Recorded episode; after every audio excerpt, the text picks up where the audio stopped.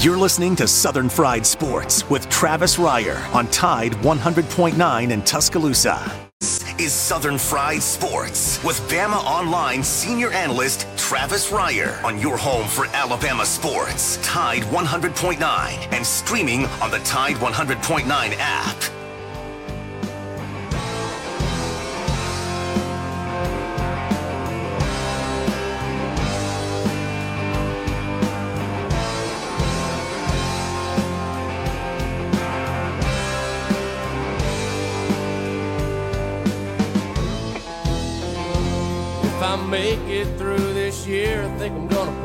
Bottle down.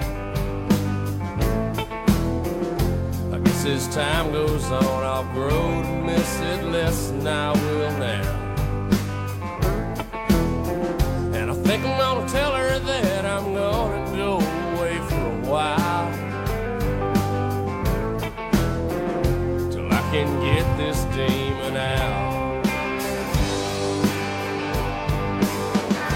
It is 11 a.m. on a recovery style Thursday. It's still a little damp outside, but nonetheless, we're doing good. I hope you are as well after the uh, storms passed through the area yesterday. I want to say there was 14 tornadoes in the entire state of Alabama yesterday, so I hope you were not caught up in any of them. And if you were, that uh, you and yours are safe and, and your property as well, because uh, I saw the shingle situation down in Moundville, and and uh, that's less than ideal. Uh, I know that's that's an expense you just don't want to have to fork out in the middle of the spring, but nonetheless, we're here and we're doing good.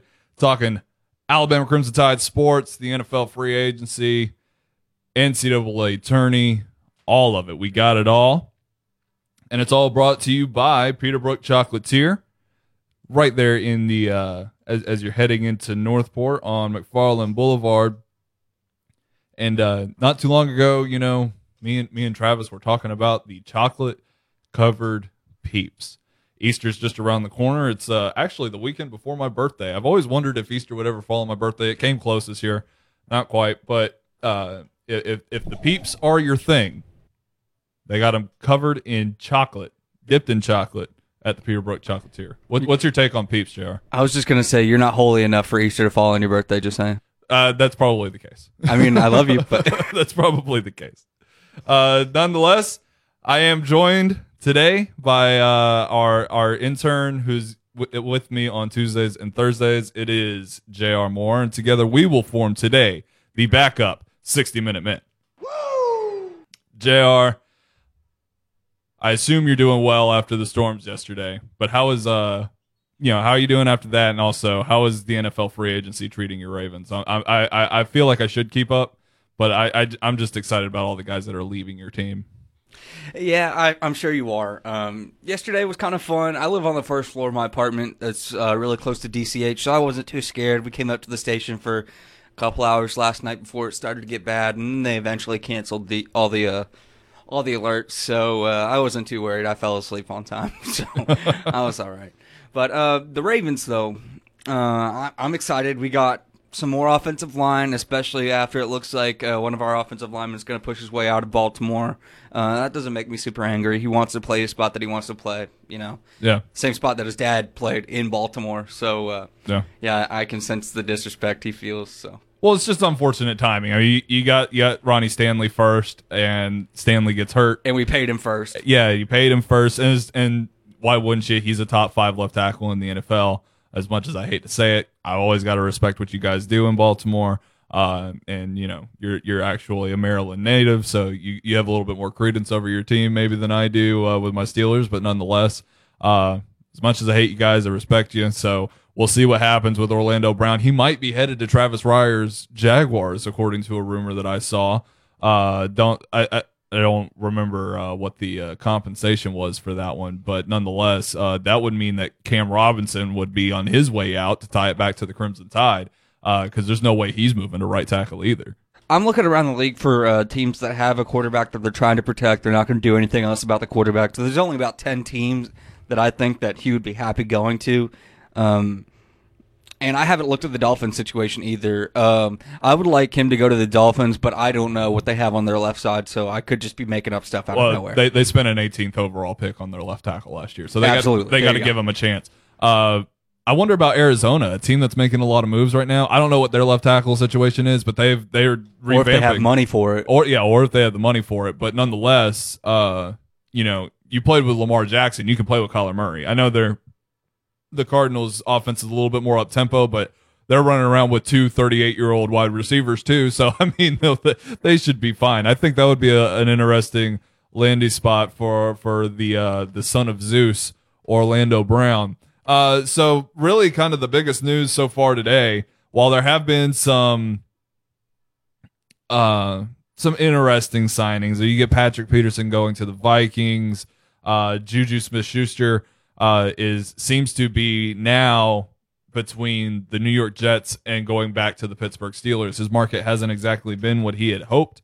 Uh, Curtis Samuel signs a four-year, thirty-three million dollar deal or thirty-four million dollar deal with the uh, Washington Football Team, who I am just ready to to have a name. By the way, I I can't read WFT too many times on Twitter. Apparently, uh, they are supposed to play this season with this um, WTF name that is very close. WFT. No, it's WTF. Um, that's very close to profanity. Um, it, they're supposed to play out the season with it, and they are going to change it after. It's my best understanding. Yeah, I've I've heard that one too, and uh, I I it doesn't take that long to rebrand, guys. It doesn't, It doesn't. It, the- Joe Will, uh, Ogletree. I know, man. You you guys you, you got to get on top of your of your team here. Like when they made a new NHL team, the Seattle Kraken, we only knew that they would have that team for like eight months or something, and then they had a new name. Like that's they just made a Well, new name. I mean, new franchise and rebranding are slightly different, but Yeah, it- but they still- have to pick does- a new name at some point. Right. It doesn't take that long. It- you- no matter what way you look at it. Th- There's been plenty of ideas thrown out there. You don't have to change your color scheme. Like, You're not going to find new words to call them. Just Yeah. pick one. Just Like, pick one. It, it's not that hard. You know, There- there's there's 130 college te- football teams or college athletic programs that all have names. If there was something cooler, we would have found it by now. Right. Well, I mean, nobody had found Kraken until this year, and that that's a pretty killer name to be honest. That's fire. Uh, but really, the biggest news uh, of the day, outside of some free agency signings, are uh, D- Deshaun Watson is being accused of uh, sexually assaulting a massage therapist in December 2020. Uh, he faces two civil suits filed by masseuses overall. Um, or excuse me, this one is added on to create a third. So he now has three civil case files against his name, uh, all within the past week. And you know, a lot of people want to say, well, this is Houston just trying to make him look bad. Uh, I don't know why Houston would want to make him look bad. If they don't want to trade him, then they want him there. Uh, and if they were, tr- if they did make him look bad, then that would drive down his trade value. Um, now listen, you don't know what anybody does in their own time. So these are accusations that should be taken seriously. Uh, and for me to immediately discredit them, probably not a great idea. Uh, but we also do have a good idea of who Deshaun Watson is based off of past histories.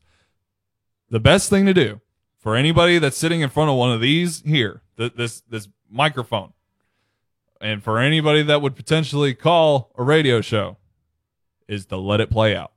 Is to let it play out. You want to talk about where he's going to play football next year? That's fine because uh, I odds are he will be playing football next year uh, unless he decides to sit out with the Houston Texans.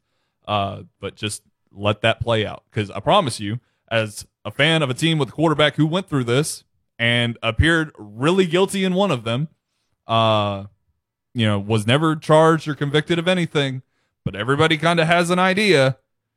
You know, you just kind of got to let it play out, and you know, if if he did wrong, he did wrong. Condemn it for it. Uh, and if he didn't, let's leave the man alone and let let you know cease with the nonsense. But let it play out first. Uh, the Alabama Crimson Tide set to take on Iona this weekend to start off the NCAA tournament. Jr. I want to talk some brackets today. Uh, I, I filled out my bracket. I have since had to change it because I made a really dumb decision getting too behind my Cinderella. I sent my number 12 seeded Oregon State Beavers all the way to the Final Four, which involved beating Illinois. And I have since rescinded that that thought and uh, had Illinois instead crush the Beavers and punch their own ticket to the national championship. Uh, I still have Alabama winning because I'm a homer and it is what it is. I do think they have a real good shot of winning it though, so I don't think it's that much of a homer pick. Uh, but nonetheless, I, I do want to talk some brackets today. I would love to hear from you guys, the listeners, as well. 205 342 9904 is the Peterbrooke, Peter Brook Chocolatier hotline. You can call in. Tell us how you, your bracket is kind of filled out. You have only got a few more days uh, before they're going to be put to use, and they're probably going to get busted this weekend. Uh, so, you know, now's the time to lay down what, you know, who's the Cinderella you've got going the furthest? Who's, who do you have winning the whole thing? Uh, who is Alabama beating in the Elite Eight? I heard, uh, you know, Jeff Spiegel say that Alabama would lose to Florida State in the Elite Eight, and I, I, I feel like many other Alabama fans do, and that's Alabama is destined to play Michigan. So, Jr., what what are some interesting things you've got going on in your bracket, man? I think if somebody beats Alabama out of our uh, our region, it would be Texas. Um, I see Michigan getting up there too, possibly, but I don't see them getting past their little gauntlet. Um, Texas will get to face us before we leave this region, though. Right. With Shaka Smart, and they turned it on. Um, yeah, I'm not super excited to play Texas if we have to. Uh, another game. Well, all four games are pretty pretty interesting today. Uh, if you want to take a look at them, it's Texas Southern Mount St. Mary's. I actually grew up about 15 minutes from Mount St. Mary's campus. Uh, it's where we had our high school graduation. Drake, Wichita State. We have Appalachian State, Norfolk State, and then UCLA, Michigan State. Two absolute blue bloods in college basketball. UCLA, Michigan State. UCLA, uh, the winningest program in college basketball history. Um, that that will be a great game, and that is a game that I have not even picked on my bracket yet. UCLA, Michigan State. I, I have no idea what's going to happen. Yeah, and I know uh, Michigan State was one of those teams that, uh, as as the brackets were being revealed, Jay Bilas was was really fired up that they weren't an automatic, or or at least weren't part of the 64 team field. Uh, one matchup I do want to ask you about because it's from your neck of the woods. Uh, the Terrapins from Maryland taking on UConn. Uh, there's some Alabama fans have some some reservations about playing the Huskies. Uh, but what what are, what are the Terrapins looking like? And uh, you know how how should Alabama feel fans feel in that second round, regardless of who they got to play? Um, personally, I would be more afraid to play the Terrapins. I guess that I mean that might just be because I grew up near the school, but right, man, their their offensive efficiency is is higher than UConn's. They played better talent than UConn's. Um, they play in the Big Ten, so that means that they play Michigan State, Michigan, Ohio State, Illinois, all twice a year. All Right. these teams are in the top twenty five. Um, if we're going with somebody who I would rather not face, it would be Maryland, especially because they're traditionally a basketball school. Yeah, well, and and UConn obviously a traditional women's basketball school, but nonetheless, that that program has kind of seen a weird situation because they're no longer in the American Conference, formerly the Big East Conference. Uh, I, I don't know what what their situation is now because uh, their football team is an independent. Period. Uh, but I mean that that that does change the the procession of everything. You know, as, as far as Alabama goes, you know, maybe the SEC wasn't as good as it normally is. Uh, with with Kentucky having a down year, but nonetheless, Alabama still had to play these incredibly good teams. Uh, and and you know got got a few blowouts against some really good teams. You know, they blew out LSU and blew out Michigan State or Michigan State, Mississippi State. Uh, you know, had those opportunities, but also got to learn and grow by playing LSU closely a few times, by playing Tennessee closely, by uh, losing to Arkansas. Those sorts of things that can that can really shape yourself as a team. But Maryland has to go through a similar situation, and though they're not as highly seeded, playing in the Big Ten, which is I mean basketball haven this year. I, what what was it? Nine Big Ten teams made the tournament this year. Uh, I believe that's right. Yeah. yeah, so I mean that that's pretty ridiculous when you think about it. Uh, and and Illinois and Ohio State, Michigan, like those those are the three uh, the big names this year.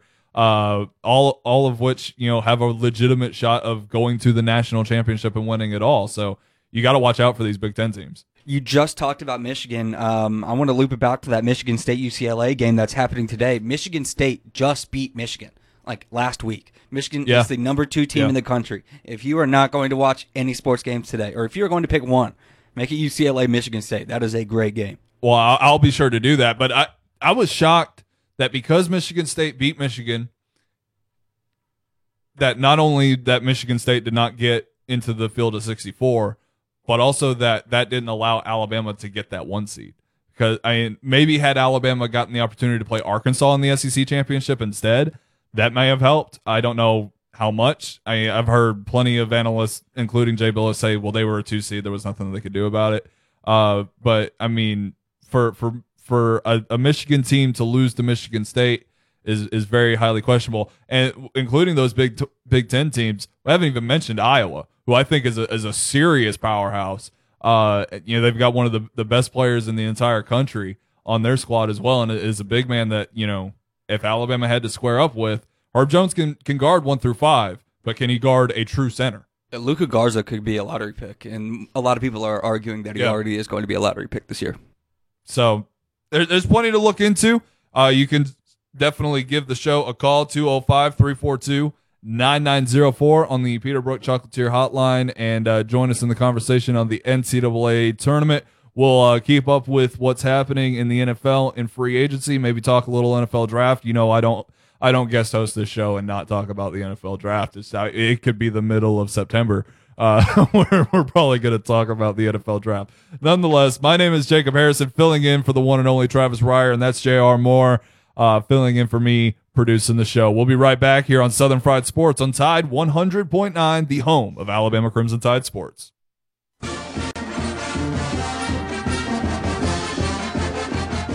From the University of Alabama, this is Crimson Tide Today.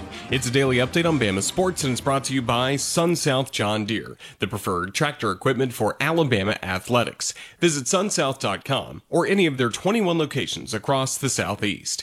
Hello again, everybody. I'm Roger Hoover. Alabama men's basketball held Media Day on Wednesday in preparation for the NCAA tournament. Head coach Nate Oats discussed what's ahead this week for the Crimson Tide. You know, I've had a chance to watch quite a few Iona games. They're uh, they're good. I mean, talk about winning in March with you know experienced guard play. They got two fifth year seniors. They're both really good, starting at the one and two.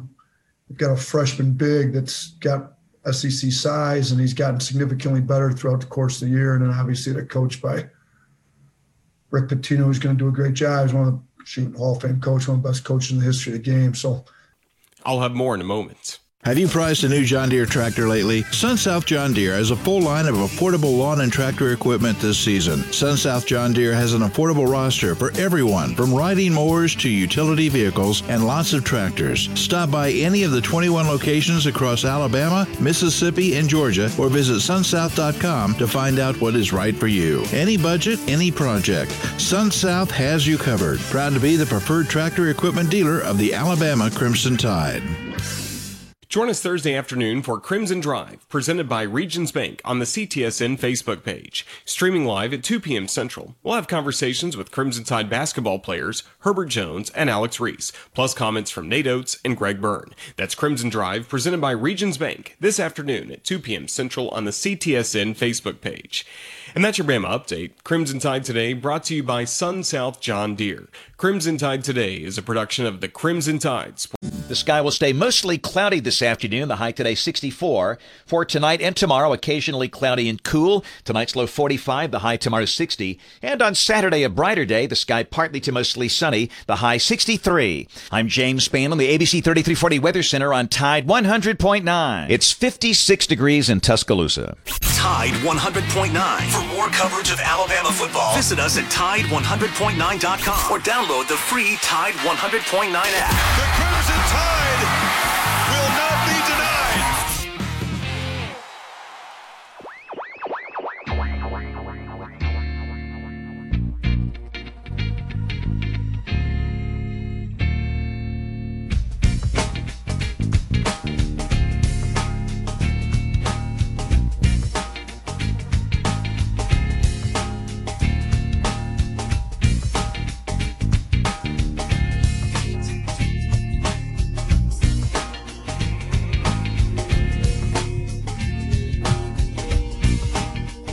plenty going on in the NFL when it comes to free agency. And uh, a guy that, that needs his team to pick up a wide receiver at some point this offseason is you, J.R. Moore. And uh, this wide receiver market is not going well at all. I'm Jacob Harrison. This is Southern Fried Sports. We're filling in for Travis Reier. Got J.R. Moore producing the show. And uh, J.R. Moore's Ravens need a wide receiver, but nonetheless, uh, you know, it doesn't appear like they, they've they've really taken into the idea of getting Juju Smith-Schuster. Corey, Corey Davis already signed with the Jets. Uh, Schuster expected to either go with the Jets or the or go back to the Pittsburgh Steelers, but uh, Chris Godwin re-signs his tender, uh, his franchise tag for fifteen point nine million dollars, and so far he's the highest paid wide receiver in this market so far this year. Uh, Kenny Golladay has not signed. He's visiting the Giants today, uh, and and is expected to get looks from other teams, including the Miami Dolphins. Uh, Curtis Samuel goes back to Washington to play with his his good friend Terry McLaurin for the football team. So nonetheless, I mean, you know, something's got to give in this wide receiver market, and you know, it's kind of it's kind of a bummer because I've been so happy for all of the guys, including Mike Hilton, who goes to the Bengals, all the guys from my Steelers to to go out and sign these big, massive contracts. Bud Dupree got the best edge rusher contract, which was amazing. I, you know, I'm just I'm happy for those guys, but nonetheless, Juju Smith-Schuster, uh, you know, I don't think he's a true number one. I think he can be your number one and catch 90 balls for a thousand yards and 10 touchdowns. Uh, but he's not an imposing fear type of number one like I feel like Kenny Golladay is. And maybe Juju wasn't aware of that. You think? I feel like it's possible he and I mean you're just gonna take this as shade and I believe it, but um, I think it's possible for him to be a number one in Detroit or one of the teams in LA or like it's it's possible he could be a number one, but it depends on where he's going. Right. Like there can't the, you're not going to be a number one on a team that has two very solid number twos. I don't think. Like I don't think he's gonna go to Atlanta and beat out Julio. Like Well, no, no, no, no. no. well, I mean, you're not going to just because he's younger and faster. right. No, he's not. I, Julio's not even the number one in Atlanta, by the way. It's Calvin Ridley. Uh, but nonetheless, I mean, I, obviously, you're not go, going to go to a place that has a, a solidified number one and take over. Uh, I don't think that's what Juju wants to do either. I think Juju wants to prove that he is a number one because even with 91 catches last year and a thousand yards and 10 touchdowns, even me, I still don't. I'm not sure if he's the number one. But it's a passing offense. Like you have to account for that, man. Right. It's a passing offense. and he averaged like eight yards a, a catch last year. Now, look, that had a lot to do with the scheme, but nonetheless, uh, we still haven't we haven't seen 99 yard touchdown Juju in a minute. Uh, we have not seen the speed and athleticism of Juju. We've seen some aggression. We, we've continued to see him, you know, be a powerful runner uh, after the catch. We've seen him be a good blocker and all that sort of stuff. But nonetheless, never haven't seen him act like a number one wide receiver. So that's very concerning. Uh, we've talked about this a little bit though. Uh, with AJ Green heading over to Arizona, that's a weird situation in and of itself. But as as this market continues to shrink, uh, do you think your Ravens can pull on Kenny Golladay, or is it this going to be one of those situations where they're not going to have an opportunity? They're going to have to wait till the draft. Um, I would rather not rely on the draft. Uh, we've had this conversation before off air. It, I, I just don't think that the Ravens are very good at uh, producing talent or like uh, get taking care of the talent that they do draft uh, and developing it. That was the word I was looking for. At Uh, wide receiver. uh, especially at skill positions, specifically at wide receiver, i.e., uh, wide receiver. Yeah, um, that's like the uh, main problem for us. So I'd rather not address that problem in the draft. I'd rather try to go address that by trying to go get Kenny Golladay. But I would also like a million dollars. So like, right. It, it, it, I mean, we've really gotten no indication on what Kenny Golladay wants to do, and I've seen fans of every team asking for Kenny Golladay. He was injured most of the year last year, uh, but when he's been on the field, he has been incredibly dynamic. Uh, there, you know, there's still going to be some question about whether or not he's a true number one wide receiver too. But nonetheless, I mean, if you need one, you need Kenny Golladay. He can be the guy.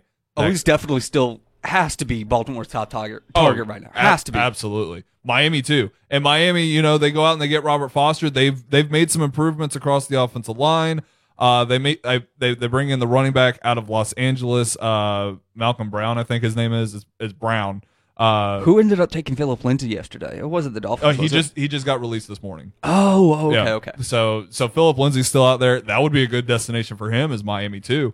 Uh get some speed on that offense. But you know, Tua's getting some help down there. Robert Foster gets that one last chance. I think I think it's his one last chance. Could be wrong. Uh kind of inexplicable not to get on the field last year with Washington, but nonetheless, if you needed a similar situation for the opportunity to get back on the field, Miami's it for Robert Foster. Yeah, they didn't really have a really solid number two or number three receiver. They had Scary Terry, and then he got hurt for a lot of time, about like three or four games, right, last year? Yeah.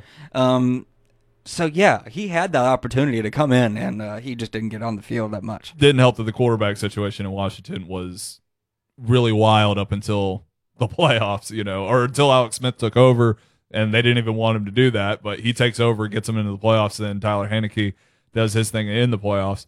Uh, but you know that that team looks like they're on the up and up too. By the way, is the Washington football team. They I think they've made some good moves. I like the Curtis Samuel uh, move there. They they do need to figure out what exactly the plan is at quarterback. Uh, they they go get Ryan Fitzpatrick. That'll be interesting. That means that no matter what, Ryan Fitzpatrick will start games next year because that always happens.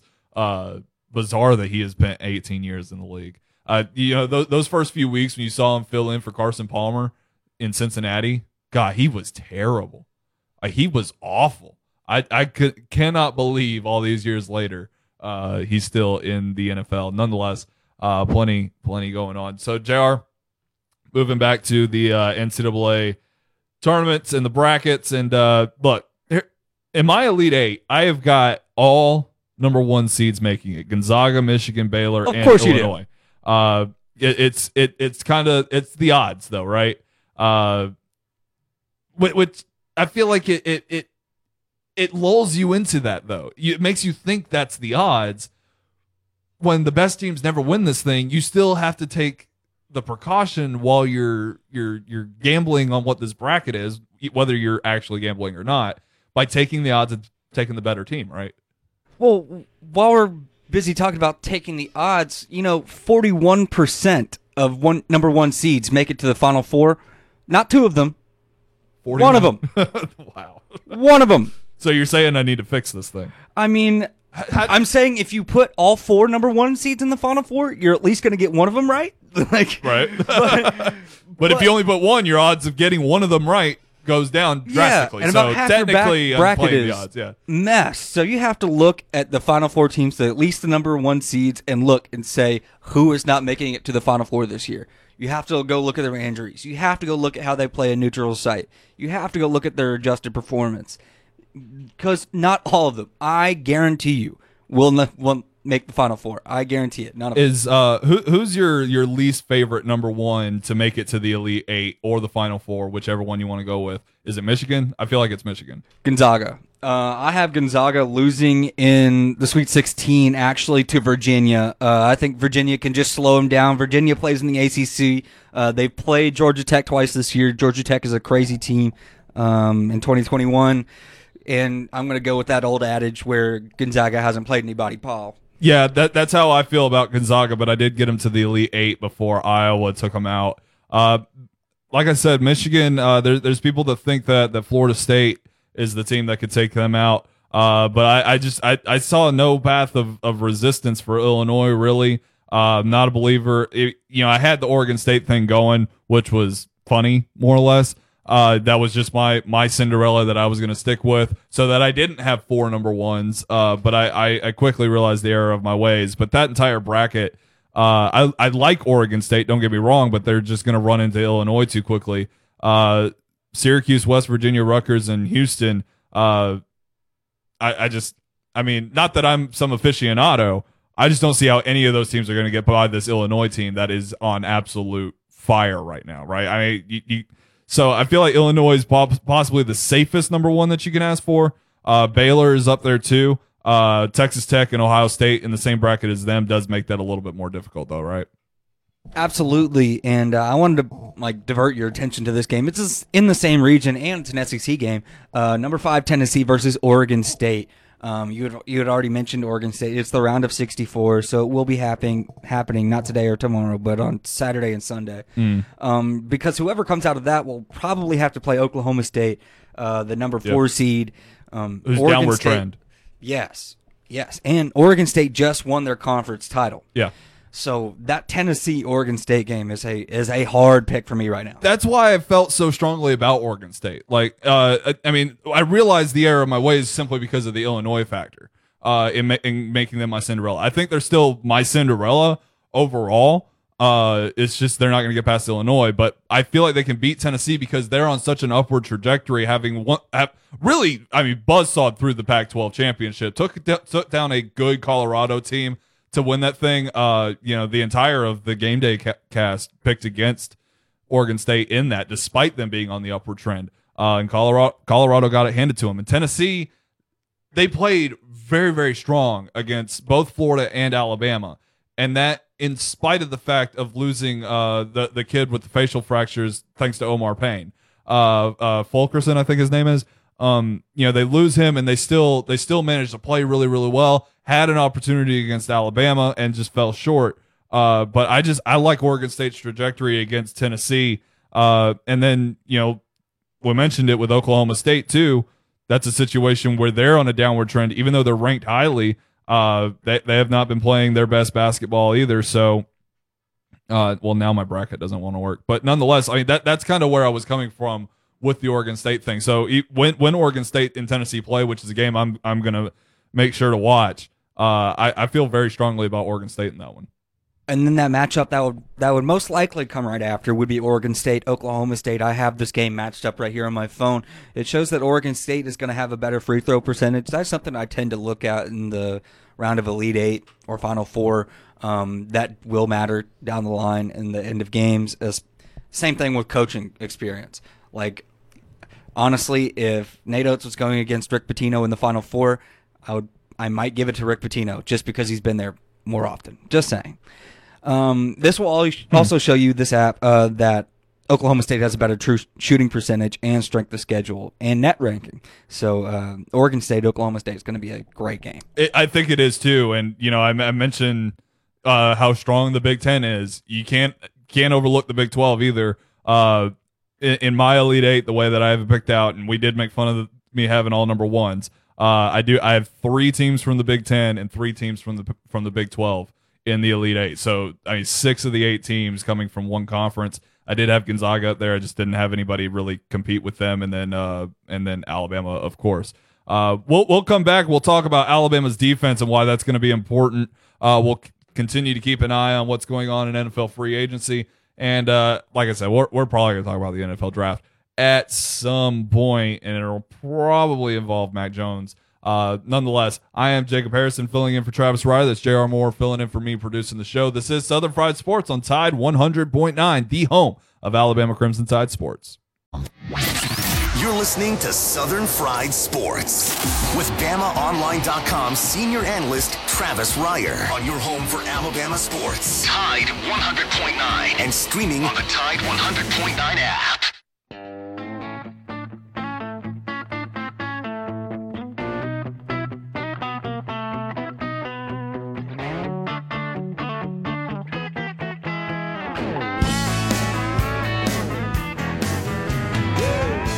Y'all didn't know a Yankee could pull that out of his hat, did you? Toby Keith can come from anywhere. I love Toby Keith. Tell him. So we, we gotta have we gotta have a fluid opinion of Yankees. I there, there's good ones. I even when they're Ravens fans, there's good ones out there. Um, I just will gotta tell give you, them a chance. I'm not like a like a full full blooded Yankee. My mom's from Arkansas. My dad's from Missouri. Right. My mom went to the University of Arkansas. I spent majority of my summers in Arkansas, so I know how it is down here. I do like country music. Right. I'm just saying. But you know, none of that matters, though, right? Absolutely. You- Uh, you absolutely. came I went to a Maryland. public school in Maryland. Yeah. you came from Maryland and you live down here now to go to the university. Like that that that's all that matters, right? Speaking of all that matters, it is tourney season. It's bracket season. We're coming out with all these sorts of brackets, right? Uh did anybody I, I'm sure I'm sure I'm sure y'all saw this this awful awful, awful, awful. Best SEC QB ever bracket. Did you did you you saw this one right? I about got to do a fight on Twitter. I mean, I mean, I, I did see that by the way. Uh, and and here's the thing: this thing is awful, right? Like it's poorly photoshopped. Uh, Tua Tagovailoa's name is misspelled on it. Um, AJ McCarron shirtless. yeah, he he he just wanted to use a shirtless photo of AJ McCarron to make fun of his tattoos, which. I mean, who doesn't want to make fun of AJ McCarron's tattoos? Don't get me wrong, but like, come on. I mean, who also wants to be an, a millionaire? Like right like AJ McCarron. what, what's the what's the what's the problem here uh none, he very inconsistent on using new or excuse me uh uh more modern players compared to to some some 90s players and and even before that uh i know that's the spat that you got into was about whether or not joe namath should even be on the list uh despite his stats being terrible he did win a lot of games so what i did yesterday as I was listening to James Spann to make sure uh, you know that the tornado was going to leave me alone in the middle of the city in Tuscaloosa.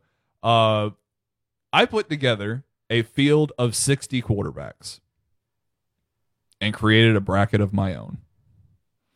And uh, I got a little help from from Mason Woods, uh, the intern that's in with me on this show on Mondays, Wednesdays, and Fridays. We got the field to 60. We tiered the players out, randomized the tiers, all except for the top tier. The top tier was Tim Tebow, uh, Joe Burrow, Cam Newton, Johnny Manziel. Those are the number one seeds, the one through four seeds, however you want to say it. Uh, and then we tiered them out, kind of overlooked them a little bit, uh, and then randomized the players within those tiers and built a, se- a, a, a, field of 60 quarterbacks all time in the SEC. So I mean, Alabama's got like eight quarterbacks on this thing. LSU's got seven or eight. So you know we've got we got some variety in here, right? And with Missouri and Texas A&M, you only got the quarterbacks that actually played in the SEC. So you only got Johnny Manziel and Drew Lock from Missouri and from uh from Texas A&M. So I mean, it's fair. I feel like uh, if I missed a quarterback, I'm sorry. Uh, I'm I'm a fan of one SEC team, and I'm 26 years old, almost 27. I haven't seen most of these guys play. Nonetheless, I, I you know I scoured and put together a list of 60 quarterbacks, and that should that should tell you enough that there's only eight quarterbacks from Alabama and only about seven or eight from LSU. That should tell you that this not overwhelmingly filled with just modern guys. Uh, so be on the lookout for that on tide109.com. I'm gonna post that a little bit later today uh, and we'll we'll we'll actually go through the bracket through my Twitter account at J Harrison OTE. So we're gonna have some fun with that, and we're gonna do a good bracket because this thing is terrible. Uh, we don't need all this dumb Photoshop that didn't work. We're not no, we're not doing that. We're we're gonna have a good, legitimate bracket of the all time of the the greatest SEC quarterback. And then he got himself suspended from Twitter. Oh, did he? I, Yeah, I for like a swore I saw him with another with another bracket this morning. I'm like, I'm o- I'm only doing one bracket. I'm only doing one. I, I can only come in to save the day one time. So I said that we were going to talk about Alabama's defense as it pertains to the NCAA tournament. Uh, now, as I've said before, uh, you know, I'm I'm a budding college basketball fan, uh, and this basketball team here in Tuscaloosa has a great deal to do with it. But nonetheless, you know good defense when you see it and Alabama plays insanely good defense. But Jr. I know you have have a better pulse on the rest of the nation. So when it comes to to Alabama's defense, uh, you know, we, we can all sit here and say, well, if John Petty gets hot from three and he can stay hot throughout the entire month, then that's it. Well, no, obviously, you know, if, if John Petty's hot, this team is unstoppable. Every commentator, every analyst will say that. The problem is, is that that's usually not the case. We've seen John Petty get ridiculously hot maybe three or four times this year, right? Uh, and and that's in stretches uh, of games. But nonetheless, when it comes down to it, the reason Alabama won the SEC championship tournament came down to their defense, I believe. Uh, while they did make plays offensively, don't get me wrong, I'm not discrediting what they've done there. Uh, the defense is what what kind of came through. Do you think that Alabama's defense is among the elite within this field of 64, and that that's what what if anything that's what's going to carry them deep into this thing? I'm going to agree with you. I'm going to uh, just add to it and say it was defense and their adjustments. Yeah. Um, their ability to realize like, okay, let's shoot 15 threes in the first five minutes, and oh, only three of them make it, so let's adjust.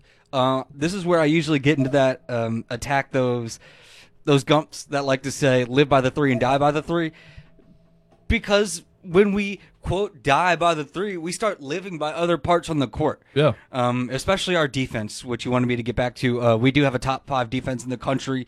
Um, a defense which most people, when talking about the uh, the tournament March Madness on ESPN, is saying that is going to keep us in longer than we really need to. That defense will keep us in longer. Well, I, I get the impression, and I have I've been keeping up with who wins this thing and kind of what what's the deciding factor. And when I look back on like Texas Tech and I look back on Virginia, those were insanely good defenses, and those weren't the top seeded teams. Now, look, I mean, Alabama's a number two seed.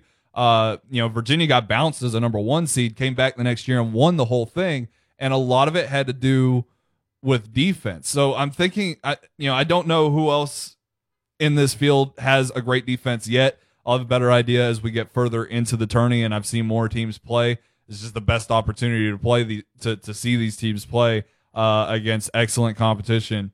Um, I feel, but to to get an idea of what the the the field is going to look like defensively, I'm not sure if there's you know if there is anybody that can hang with this team defensively. But you know Alabama at the very least, I feel like has their greatest opportunities come from having great defense.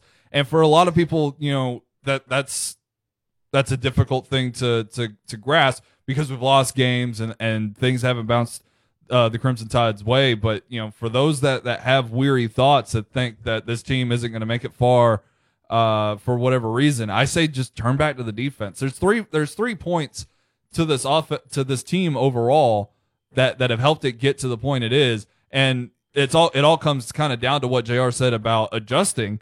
Um, but this team attacks the rim while keeping a focus on the threes.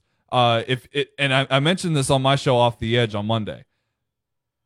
The winning shot for Alabama against LSU was a euro step. It was not a three pointer. LSU went for the three pointer and lost. So I mean, Alabama can get things done in different ways. I, the three point shot has not been there for Alabama for the past month. They've really struggled from three for the past month, guys, and they just won a tournament. I'm going to completely agree with you there. Um, I'm not going to try to derail you too much. I, I wanted to look up the uh, NCAA basketball team defensive efficiency, and it looks like if I did my math right, there's only five teams that are in the tournament that have a better defensive efficiency uh, than the University of Alabama. I think that's going to be Houston, Loyola, Chicago. Um, they didn't make it. They didn't. Make Uh, Utah State, San Diego State, Tennessee, uh, Winthrop, and Gonzaga. So that's seven. There's seven teams. So one team that's ranked e- even above a five seed, and that's Yes. Mm-hmm. Gonzaga, who didn't play anybody, as you said. Yeah, the highest rated team um, that's going to be oh, Mi- Houston is in the uh, Houston's a top two three. seed. They Yeah. are a two seed. Yeah. Uh, they are top three in division uh, defensive efficiency. Well, again, uh, I did catch their game for the American Conference tournament, and they pounded Cincinnati by 30.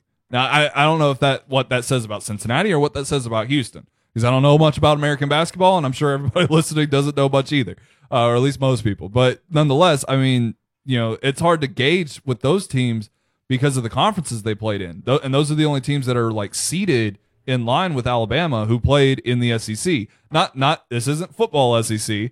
We've acknowledged the Big Ten and the Big Twelve better basketball conferences, but nonetheless, the SEC is still great, right?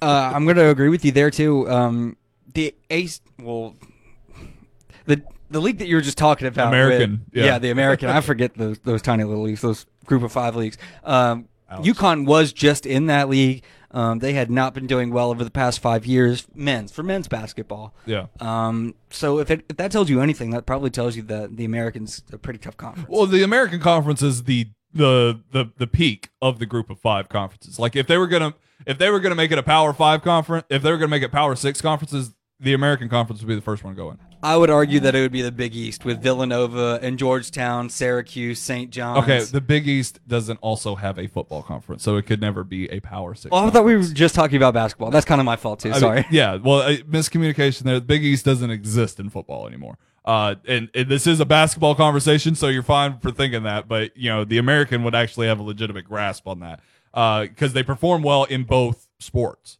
Uh, I mean, re- regardless how people feel about the American uh, and feel about the U- UCF's 2017 national championship, uh, Cincinnati, Central Florida, a lot of these teams out of that conference uh, have been playing incredibly great in all of their sports, but nonetheless have you know they've stayed relevant too, and that and that's a point. And then you look at like Louisville moved out of the American Conference to the ACC, so they're you know they're moving around and they're being uh I think one of the better conferences that could potentially create a Power Six conference style.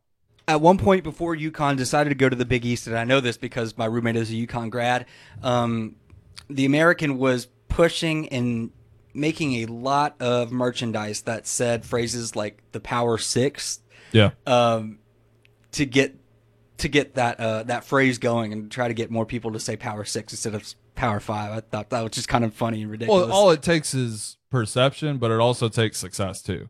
Uh, Cincinnati can't lose to Georgia. UCF can't fall off the face of the earth and hire Gus Malzahn. yeah, but it, like that's like an industry standard term. Is Power Five? That's just like that's just Right. an industry standard term. You're not But just going to change that with some T-shirts. Right, but it like as long as the perception is what the perception is, because the Pac-12 is only part of the Power Five because of history, right? Like, they haven't done a damn thing since the since the college football playoff came around, except go to the first one and and get pounced out of the the next one. Like They used to be good at basketball, but now they're man at that too. they, all the teams have converged and they're all in the same level in that conference. And I'm sure basketball might be the same way, but at least in football, they're all so close together that they just beat the hell out of each other and they all finish eight and four. You know what I mean? Like, like nobody can rise above because of that. And it, it's funny that that's what it takes to create a power conference is to have somebody rise above and dominate the conference. But nonetheless, if you can't get somebody on a national stage to perform well, then nobody's going to think highly of your conference. Well, that tells you something about the Pac-12 because you know we we kind of rip on the Pac-12 down here in the SEC country, but Of course. you know what? They got 12 teams that are consistent. Do they still ha- only have 12 teams? Uh, they are the Pac-12. Yeah, the, the other one. Okay, but you know they they do that bull crap sometimes. But um, yeah, they, at least they have twelve teams that are consistent. I can't tell you when Missouri is going to win more than six games. Hey, that's I, I can't tell too, you. right there. I can't. I just can't. Well, it's how how often have we seen a switch like we have with Arkansas in the SEC? Now, Arkansas was bad for a long time. Don't get me wrong, uh, but they finally flipped the switch and look like they have, like they may have been able to turn something around and create some success for themselves. But how how long has it been since we've seen a real switch like that? It's it's been Alabama, Auburn, Georgia, and Florida at the top of this thing for what seems like the better part of two and a half decades, and you know, even still, like Alabama's been at the, the forefront of that for for just just as long as any of it. We got to run to a break because we went way over, but uh, we'll come back and wrap up Southern Fried Sports. I'm Jacob Harrison filling in for Travis Reier, and that's Jr. Moore filling in for me on the other side of the glass. We'll be right back here on Tide 100.9, the home of Alabama Crimson Tide Sports. The sky will stay mostly cloudy this afternoon. The high today 64. For tonight and tomorrow, occasionally cloudy and cool. Tonight's low 45, the high tomorrow 60. And on Saturday, a brighter day. The sky partly to mostly sunny, the high 63. I'm James Spann on the ABC 3340 Weather Center on Tide 100.9. It's 56 degrees in Tuscaloosa. The flagship station for Alabama Crimson Tide football. Alabama touchdown. Only on Tide 100.9 and streaming on the Tide 100.9 app.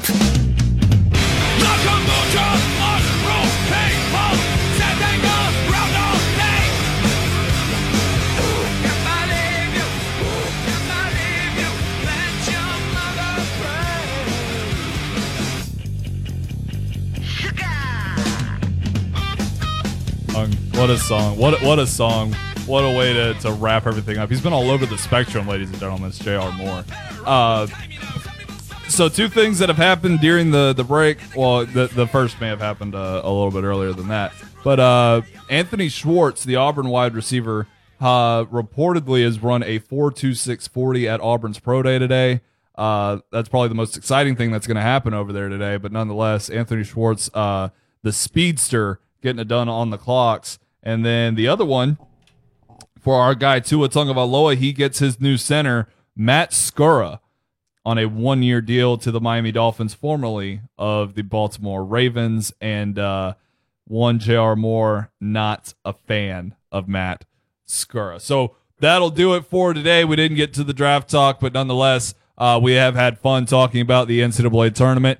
Uh, plenty more to get into uh, tomorrow night on my show Off the Edge on Tide 100.9 from 7 to 9 p.m. And then you can also join me, James Ludeman, and Bryant Horn for the brand new show, Saturday Morning Showdown. Saturdays, every single Saturday morning from 8 to 11 a.m., where we will throw down on all the latest sports topics. Join me tomorrow on the live streams for Off the Edge. Until then, I'm Jacob Harrison filling in with Travis for Travis Reier who will be back tomorrow to uh, fill in for his usual seat right here on Southern Fried Sports. Have a good afternoon, ladies.